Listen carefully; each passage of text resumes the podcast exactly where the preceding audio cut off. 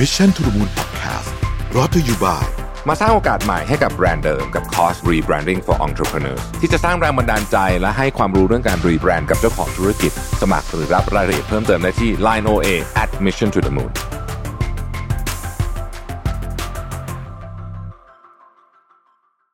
สวัสดีครับยินดีต้อนรับเข้าสู่ Mission to the Moon Podcast นะครับคุณอยู่กับระเบิดหานุสาหะครับ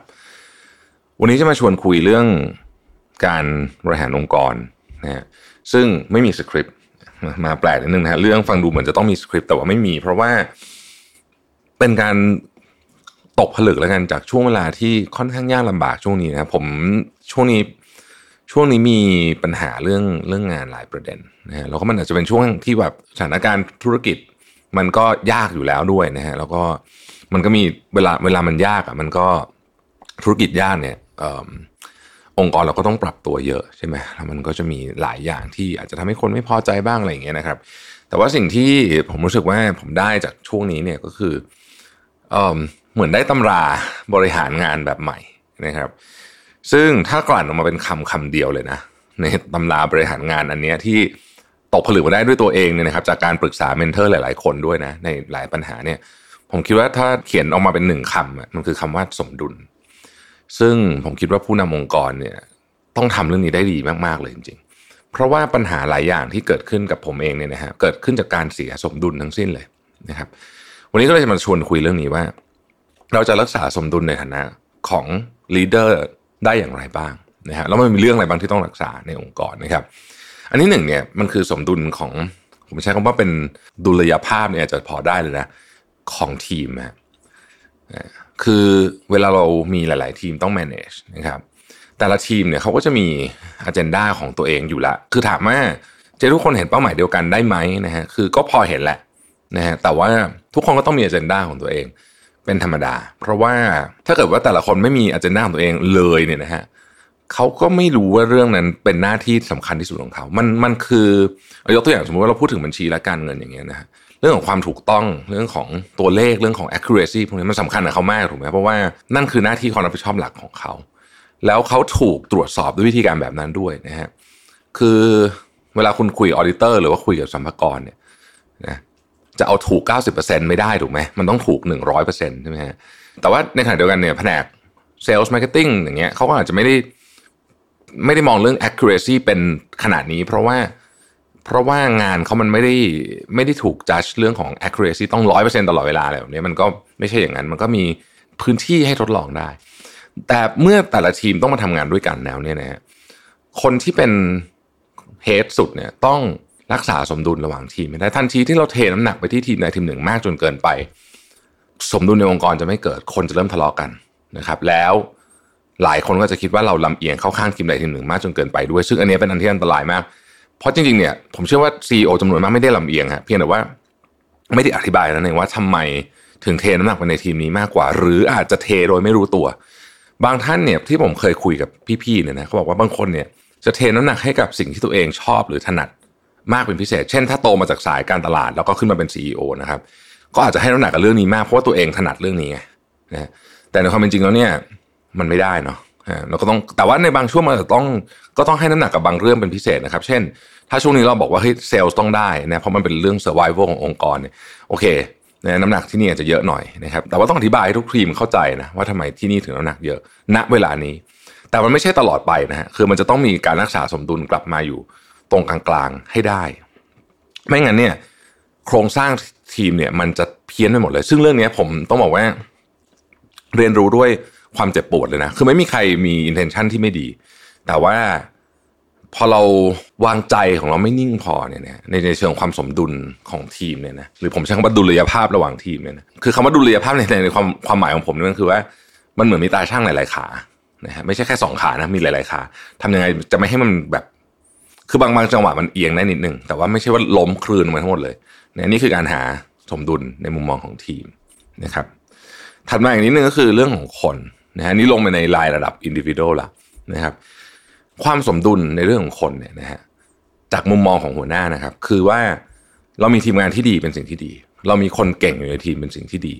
แต่อย่าปล่อยใครมากจนเกินไปนะฮะปล่อยโดยไม่ดูเลยเนี่ยนะครับ มีโอกาสเยอะมากเลยที่เขาอาจจะไม่ได้ตั้งใจนะฮะแต่ว่ามันไม่มี check and balance ใช้คำนี้บางทีเราปล่อยจนไม่มี check and balance เนี่ยนะฮะคนหนึ่งคนที่ คืออาจจะทำอะไรไปใน way ของตัวเองมากจนเกินไปเนี่ย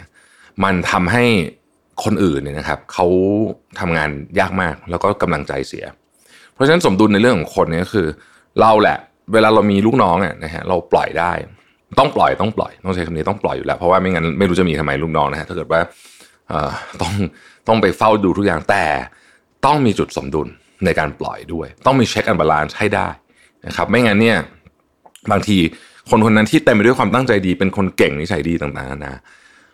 ก็อาจจะไปทำให้คนอื่นกระทบกระเทือนได้นะครับนี่คือสมดุลที่สองนะสมดุลของคนนะครับ สมดุลที่สามเนี่ยคือสมดุลของเป้าหมายนะฮะคือเวลาเราทำงานเนี่ยนะฮะมันจะมีเป้าหมายระยะไกลกับระยะสั้นใช่ไหมครับ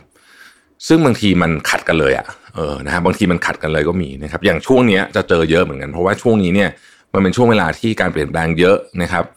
ความผันผวนสูง บางทีเนี่ยเป้าหมายระยะสั้นเนี่ยมันเป็นสิ่งเดียวที่เราคิดถึง แต่อย่าลืมนะครับว่าแม้ว่าเราจะคิดถึงเป้าหมายระยะสั้น เพื่อให้เราอยู่รอดหรืออะไรก็แล้วแต่เนี่ยถ้ามันเป็นการทำ borrow on expense ของเป้าหมายระยะยาวเนี่ยมันมีความอันตราย คือถามว่าทำได้ไหมทำได้นิดหน่อยแหละ แต่ว่า ถ้านานจนเกินไปเนี่ย บางทีองค์กรเสียสมดุลแล้วกลับมาที่เดิมไม่ได้เลย ผมว่าอันนี้เป็นอันที่อันตรายที่สุดเพราะว่าเวลาเสียปุ๊บเนี่ยนะครับ บางทีมันมันไปไกลเลย ข้อที่สี่คือสมดุลภายในเรื่องของโครงสร้างความคิดของตัวเราเองนะครับ อย่างที่ผมบอกเมื่อกี้ว่า มันมีแนวโน้มสูงมากที่คนที่เติบโตมาจากสายงานใดสายงานหนึ่ง แล้วขึ้นมาเป็น CEO เนี่ยขึ้นมาเป็นทีมลีดเนี่ยจะให้ความสำคัญกับสายงานนั้นเป็นพิเศษเพราะเป็นสิ่งที่เรารู้เรื่องเยอะนะฮะเพราะฉะนั้นก็ก็เป็นธรรมดา แต่ พอเป็น CEO แล้วทำแบบนั้นไม่ได้นะเพราะว่าถ้าทำแบบนั้นปุ๊บเนี่ย เวลาเราวางแผนระยะยาวนะฮะเราจะไปใส่น้ำหนักตรงนี้เยอะ จนเกินไป แนวโน้มจะเป็นแบบนั้นซะมากกว่า เพราะฉะนั้นเราก็ต้องหาสมดุลตรงนี้ให้ได้เหมือนกันว่า จริง ๆแล้วเนี่ย สิ่งที่เราถนัดความชอบของเรา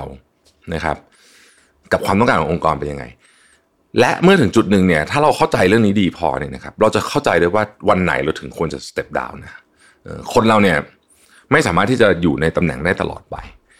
นะฮะแม้แต่ตำแหน่ง CEO ที่เก่งมากๆเองวันหนึ่งหลายคนเขาก็รู้ตัวว่าเฮ้ยมันไม่ได้ละคือถ้าเกิดว่าเราสังเกตเรื่องนี้ตลอดเวลาเนี่ย เราก็จะพบว่าวันหนึ่งเราจะรู้ตัวว่าอ๋อวันนี้ตำแหน่งนี้จะไม่เหมาะกับเราแล้วก็ได้ เราจะต้อง step down ถอยหลังกลับมา เป็นที่ปรึกษาเป็นกรรมการอะไรก็ว่านไปแต่ว่า อันเนี้ยมันจะรู้ก็ต่อเมื่อเราดูสมดุลตรงนี้อยู่ตลอดเวลานะครับ อันสุดท้ายผมคิดว่าสำคัญเหมือนกันก็คือ เรื่องของการวางสมดุลของตัวเอง คืออันนี้เป็นเรื่องส่วนบุคคลละนะครับ CEO ที่ดีเนี่ยถ้าทำงานเยอะเกินไป ไม่สนใจสุขภาพเลยนะครับในที่สุดก็จะเป็น CEO ที่ไม่ดี ผมเชื่ออย่างนี้นะเพราะว่าคือคุณทำงานหนักได้แหละ แต่ถ้าเกิดว่าคุณไม่ดูแลตัวเองอีกฝั่งหนึ่งด้วยเนี่ยดูแลจิตใจของตัวเองดูแลร่างกายของตัวเองเนี่ยนะครับ คุณอาจจะเป็น CEO ที่เก่งแต่มูดดี้มากๆ ซึ่งในที่สุดก็ไม่ดีอยู่ดี คุณจะเป็น CEO ที่เก่งแล้ววันหนึ่งป่วยเข้าโรงพยาบาลก็ไม่ดีอยู่ดีเพราะคุณก็ไม่ได้ทำงานของคุณนะแทนที่จะรักษาสมดุลเรื่องสุขภาพนะเพื่อที่เราจะได้ทำงานเราได้อย่างเต็มที่ก็ทำได้ไม่เต็มที่ เพราะฉะนั้นบางทีเราอินกับการทำงานก็ดี แต่ก็ต้องรักษาสมดุลด้วยไม่งั้นเนี่ยเราจะกลายเป็นคนที่สมมติว่านอนน้อยเกินไปเนี่ยง่ายๆนะฮะนอนน้อยเกินไปติดต่อกันนานๆเนี่ยคือสมดุลเราไม่ดีใช่ไหมเราจะบอกว่าก็งานมันเยอะก็งานมันเยอะจริงๆอะนะฮะแต่ว่าถ้าเกิดเรานอนน้อยเกินไปจนกระทั่ง EQ เราต่ำลงนะครับ ความมีเอมพัตตีของเราต่ำลงเนี่ย อันเนี้ยในที่สุดมันก็จะไปเสียไปทำลายสมดุลอีกข้างหนึ่งเละเทะไปหมดเลยแล้วแล้วส่วนใหญ่ความเสียหายมันจะมักจะมากกว่า งานที่เราได้มาจากชั่วโมงที่เพิ่มในการทำงานแต่ละวันด้วยนะฮะเพราะฉะนั้นเรื่องนี้ก็เป็นเรื่องที่ผมคิดว่าต้องต้องรักษาเหมือนกันสุดท้ายเนี่ย ผมคิดว่าการทำงานของเราเนี่ย อยู่บนคำที่ผู้ใหญ่เขาสอนกันมานะฮะคือเร็วช้าหนักเบานะผมเชื่อว่าเคยได้ยินบ่อย น่าจะเป็นดรเทียมโชควัฒนาผมไม่แน่ใจถ้าถ้าจำผิดขออภัยนะฮะ ท่านเคยพูดไว้เนี่ยนะฮะคือคนหนึ่งสักที่สาพันธ์เนี่ยผมไม่แน่ใจท่านไหนนะฮะพูดคำนี้ว่าเนี่ยเร็วช้าหนักเบาเนี่ย ผมว่ามันคือใช่เลยมันคือ มันคือการหาจังหวะ สมดุลนะเวลานั้นบางทีต้องเร็วก็ต้องเร็วนะครับ ต้องหนักก็ต้องหนักบางทีถึงเวลาต้องชะลอ ก็ต้องชะลอให้เป็นเหมือนกัน ไม่งั้นเนี่ยเราก็จะเหมือนรถไฟอะแหกแหกโค้งตกรางได้นะฮะซึ่งก็คงไม่อยากจะให้เกิดขึ้นกับใครเลยนะครับ ขอบคุณที่ติดตาม Mission to the Moon นะครับแล้วเราพบกันใหม่พรุ่งนี้ สวัสดีครับ Mission to the Moon Podcast Presented by มาสร้างโอกาสใหม่ให้กับแบรนด์เดิมกับคอร์ส Rebranding for Entrepreneurs ที่จะสร้างแรงบันดาลใจและให้ความรู้เรื่องการรีแบรนด์กับเจ้าของธุรกิจ สมัครหรือรับรายละเอียดเพิ่มเติมได้ที่ line oa at mission to the moon